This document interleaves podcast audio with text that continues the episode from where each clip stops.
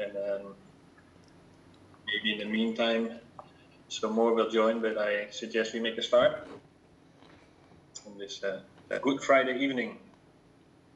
Shall we pray? Father, we thank you once again for the opportunity to meet each other online. We have just heard this afternoon that the MCO is going to be extended for another two weeks.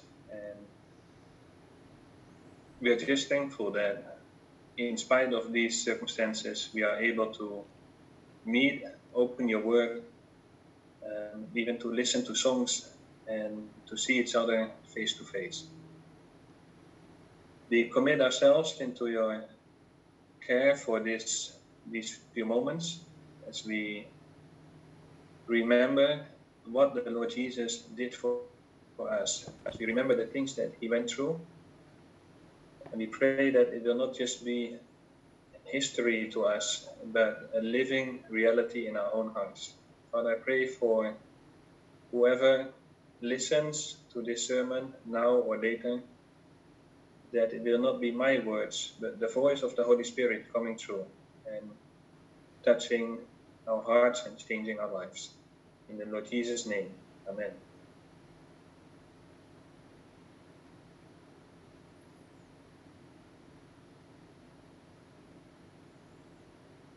So I'm adding a few more, and I'm going to um, put up my PowerPoint here.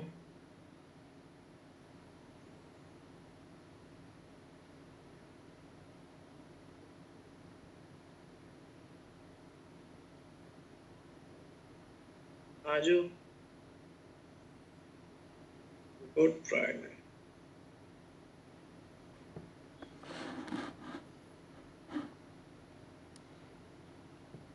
Right. Well, good evening, everybody. I was about to say good morning, but it's evening this time. It's an extra um, service that we have uh, introduced because of Good Friday, uh, obviously. Um, well, that means it's been named Good Friday in uh, church history. And maybe you wonder what is so good about Good Friday? Isn't Good Friday about um, the crucifixion of Jesus? How is that supposed to be good? Shouldn't it be called um, Black Friday or Terrible Friday? Um, if you look at this uh, invitation that was sent through the WhatsApp, uh, Adrian made this for us. Thanks a lot, Adrian. Um, I find it a very powerful picture with those dark clouds on the left and yet we call it Good Friday.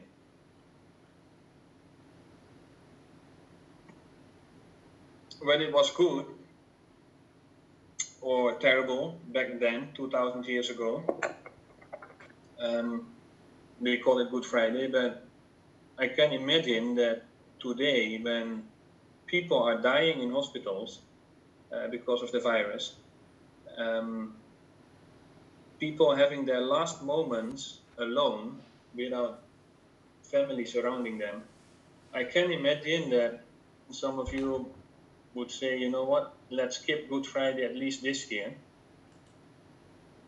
So these are these are two questions actually. Why do we um, why do we call this Good Friday? Why is that relevant for us even today, even now? I have named this uh, message Corona Spinea, that means crown of thorns. That's Latin. And I chose that title in Latin because I think there's a very powerful message in that crown of thorns that they gave to Jesus. Um, even for us, in this time, when Corona is almost all that we hear of. Um, to explain what I mean by that, we will need to go all the way back to Genesis 1 and 2 and 3. Um, in Genesis 1, that's how the Bible opens with these wonderful words in the beginning, God. Before there was anything, there was God, eternal. And in Genesis 1, he creates the universe and the world and all. And many times in that chapter in Genesis 1, you read, and it was good. Then in Genesis chapter 2, we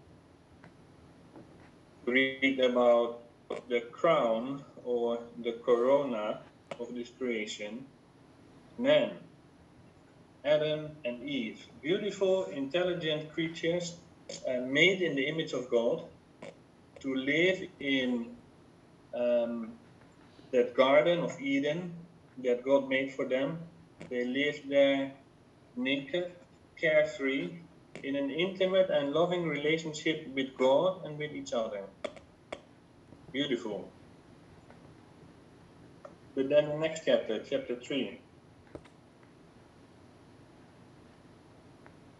It seems that that paradise, that Garden of Eden, that paradise was lost quite quickly. That terrible fall takes place almost immediately in Genesis 3, when they eat of that forbidden fruit, um, an act of disobedience, an act of rebellion, an act of disloyalty and distrust, as in they believed the word of Satan, whom they didn't know, instead of the word of God, whom they did know. It is so immensely sad what happened that day. You want to press the undo button when you read it, but of course we cannot press that undo button. We are fallen. And then God comes, when you continue reading, God comes and He has a few, few things to ask and a few things to say.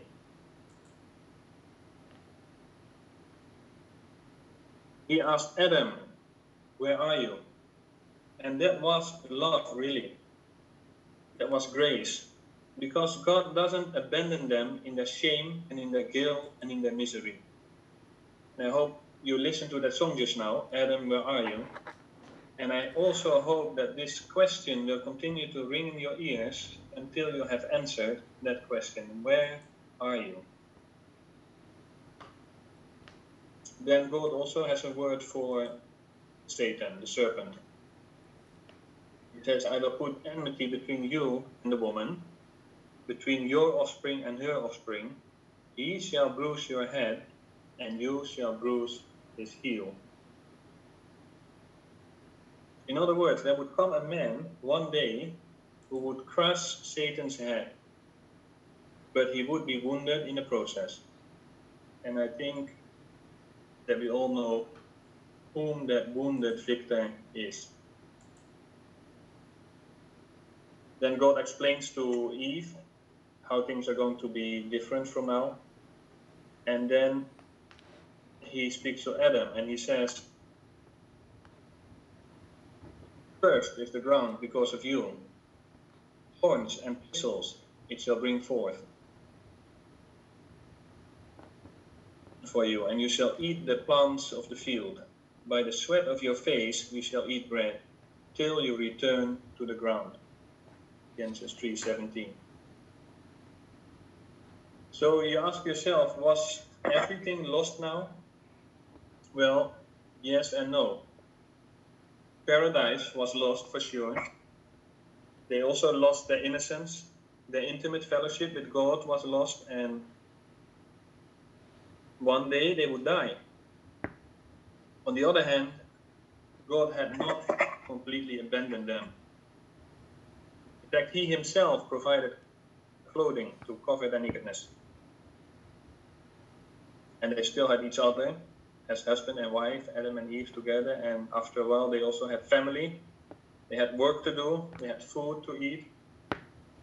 But all the good and beautiful things would now come with pain and sweat and thorns and thistles.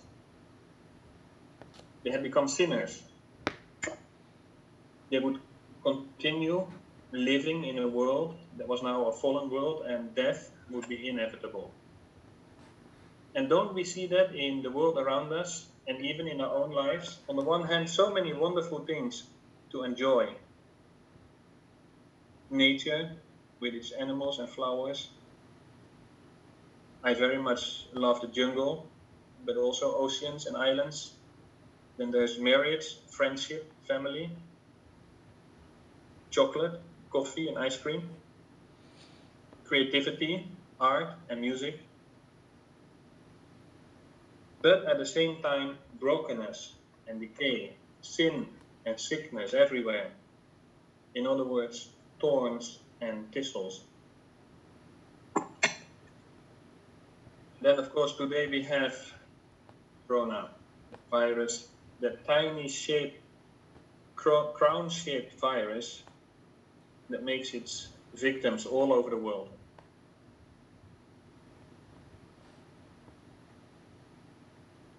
So I ask myself the question why is it that the world has continued spinning just like that since the fall?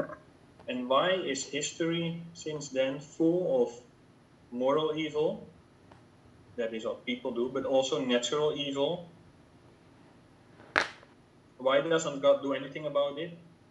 Why was paradise never given back to us?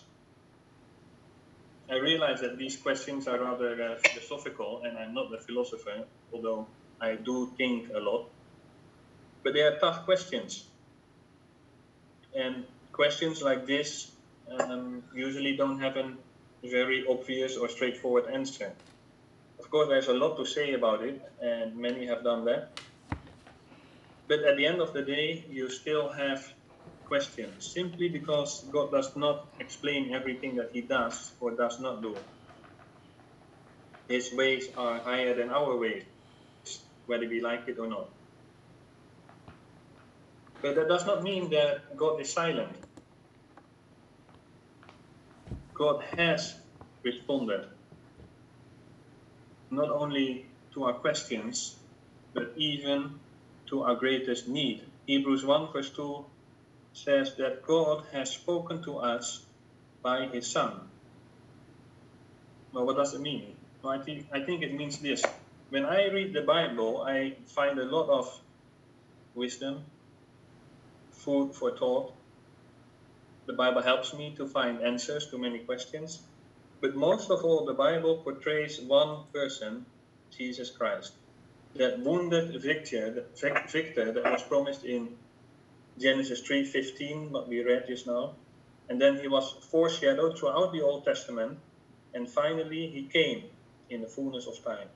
That is when God spoke to us by his Son. See, he didn't just send answers from heaven, he came down himself into his own creation. God the Son, the creator of everything, came into his own creation. He was born into a poor family. He worked as a carpenter.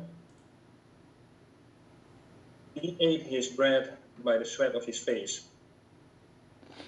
And it seems when I read the, the Gospels that Joseph died at a rather young age. Then I know about his cousin and friend, John the Baptist, who was imprisoned and then beheaded. Jesus went through these experiences. In other words, he has been tempted as we are in every respect. That is what Hebrews 4.15 says. And then the writer adds, yet without sin. Jesus went through all these things. He experienced it all, thorns and thistles indeed God has spoken to us by his Son. And we have seen him walking through the country of Israel in the Gospel of Mark over the past few months. And last week we saw him finally going to Jerusalem. His hour had come. And today it is Good Friday. And that brings us directly to that corona spinea, that crown of thorns shall we read a few um, passages from John and from uh, Luke. John 18 to start with. And I've put up the text in the presentation here so you can read on the screen or in your own Bibles. John 18, verse 38. It says, and this is when Jesus was brought before Pilate, and Pilate said to him, What is truth? After he had said this, he went back outside to the Jews and told them, I find no guilt in him. And then amazingly, verse 1 of the next chapter, then Pilate took Jesus and flogged him. And the soldiers twisted together a crown of thorns and put it on his head, and arrayed him in a purple robe. They came up to him, saying, Hail, King to the Jews! Struck him with their hands. Pilate went out again and said to them, See, I am bringing him out to you, that you may know that I find no guilt in him. So Jesus came out, wearing the crown of thorns and the purple robe. Pilate said to them, Behold, the man. When the chief priests and the officers saw him, they cried out, Crucify him! Crucify him! Pilate said to them, Take him yourselves and crucify him, for I find no guilt in him. And verse 14 Now it was the day of preparation of the Passover. It was about the sixth hour. He said to the Jews, Behold your king. They cried out, Away with him! Away with him! Crucify him! Pilate said to them, Shall I crucify your king? The chief priest answered, We have no king but Caesar. So he delivered him over to them to be crucified. So they took Jesus, and he went out bearing his own cross to the place called the place of a skull, which in Aramaic, Aramaic is called Golgotha. There they crucified him, and with him two others, one on either side, and Jesus between them.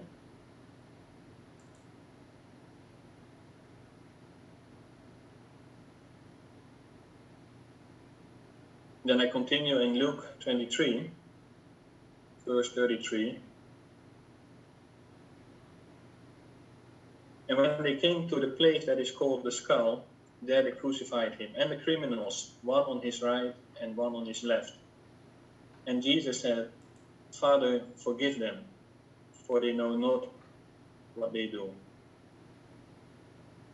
One of the criminals who were hanged railed at him, saying, Are you not the Christ? Save yourself and us. But the other rebuked him, saying, Do you not fear God, since you are under the same sentence of condemnation? And we indeed justly, for we are receiving the due reward of our deeds. But this man has done nothing wrong. And he said, Jesus, remember me when you come into your kingdom. And he said to him, Truly I say to you, today you will be with me in paradise. It was now about the sixth hour, and there was darkness over the whole land until the ninth hour, while the sunlight failed. After this, Jesus, knowing that all was now finished, said to fulfill the scripture, I thirst. A jar full of sour wine stood there, so they put a sponge full of the sour wine on a piece of bronze and held it to his mouth. When Jesus had received the sour wine, he said, It is finished. And he, he bowed his head and gave up his spirit.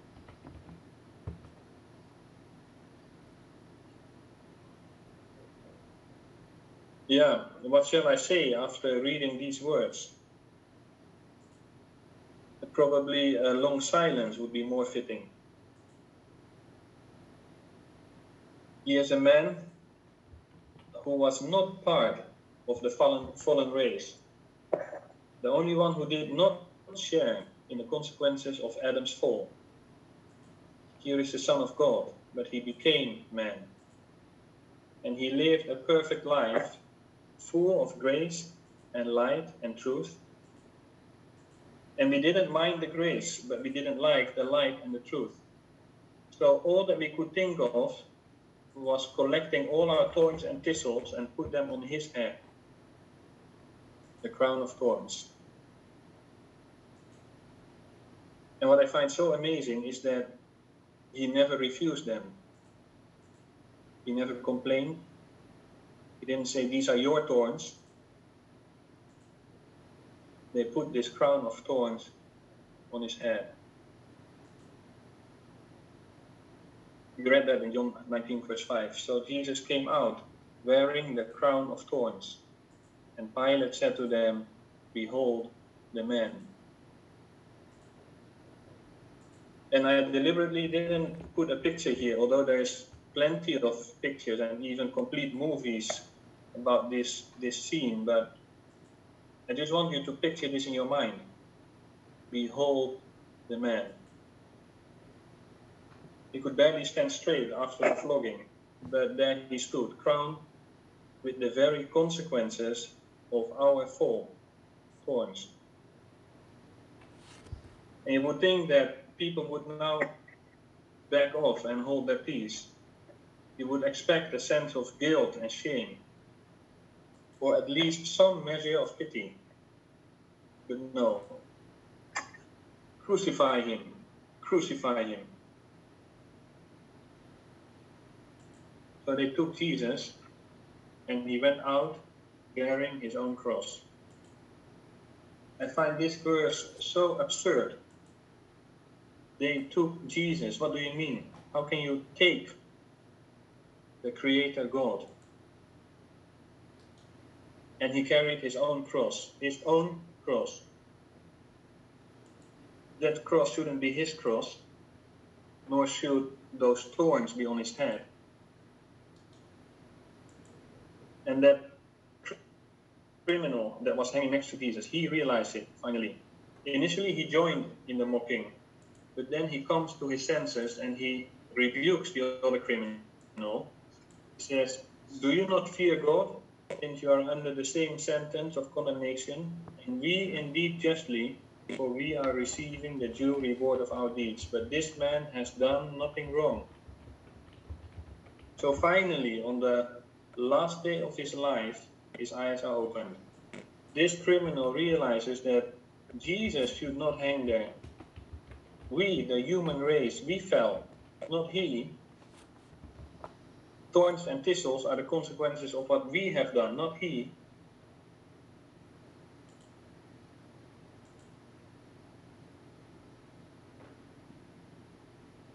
And then he says to the other criminal, This cross is because of what I have done wrong in my own life. I am a sinner.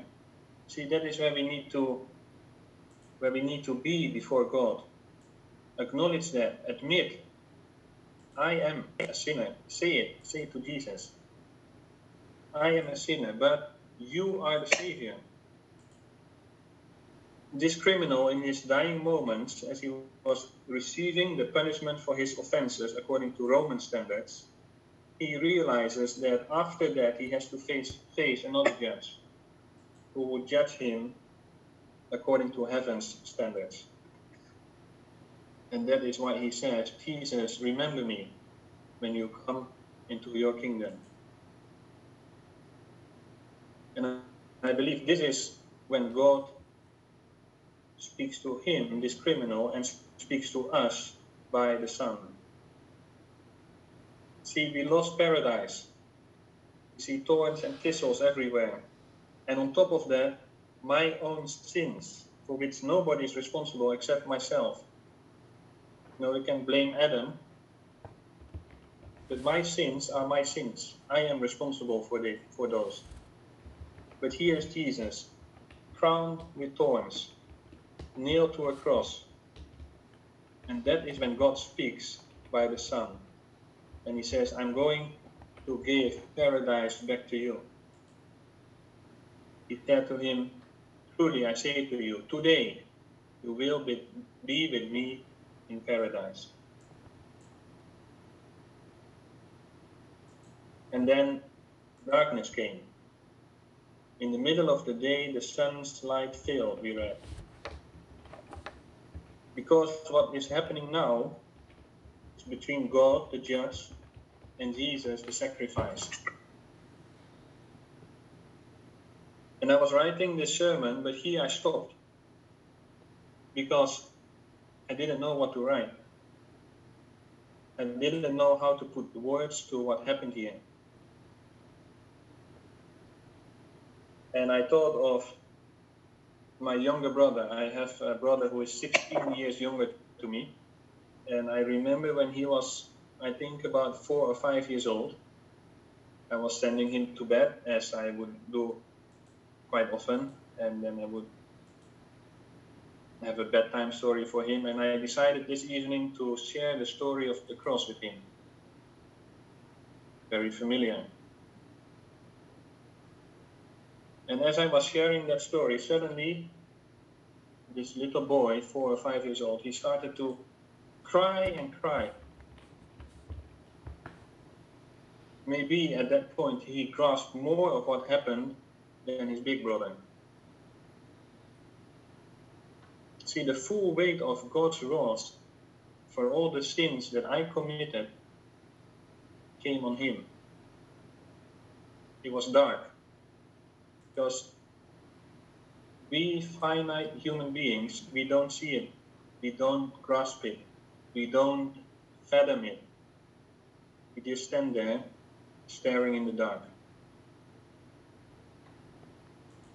Until we hear him whisper those two words, I thirst. The Creator who holds the oceans in the palm of his hand here can barely speak for thirst. Then they held a sponge out with sour wine to his mouth, and Jesus, after receiving that, is then, I believe, able to speak one more time with a loud voice for all to hear, It is finished. And he bows his head and gives up the spirit. And that is when Satan's head was crushed, and the curtain of the temple tears from top to bottom the way to God is open. And one criminal is pardoned, justly pardoned, and given access to paradise. No thorns, no thistles for him anymore.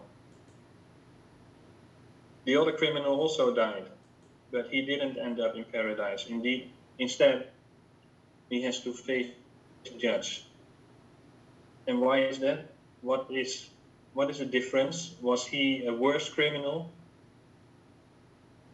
But the only difference is this. One sinner turned to Jesus, the other didn't. One admitted he was a sinner in need of a Savior, and the other didn't. See, even all the way back in Genesis, Adam wasn't forced to trust God. He was free to choose and so were those two criminals, and so are you and I. And speaking for myself, I have said to God, Father God, He, Jesus, for me, or I will die the eternal death. And therefore, Good Friday is good for me. And I hope and pray that Good Friday indeed is good for you as well. Shall we pray?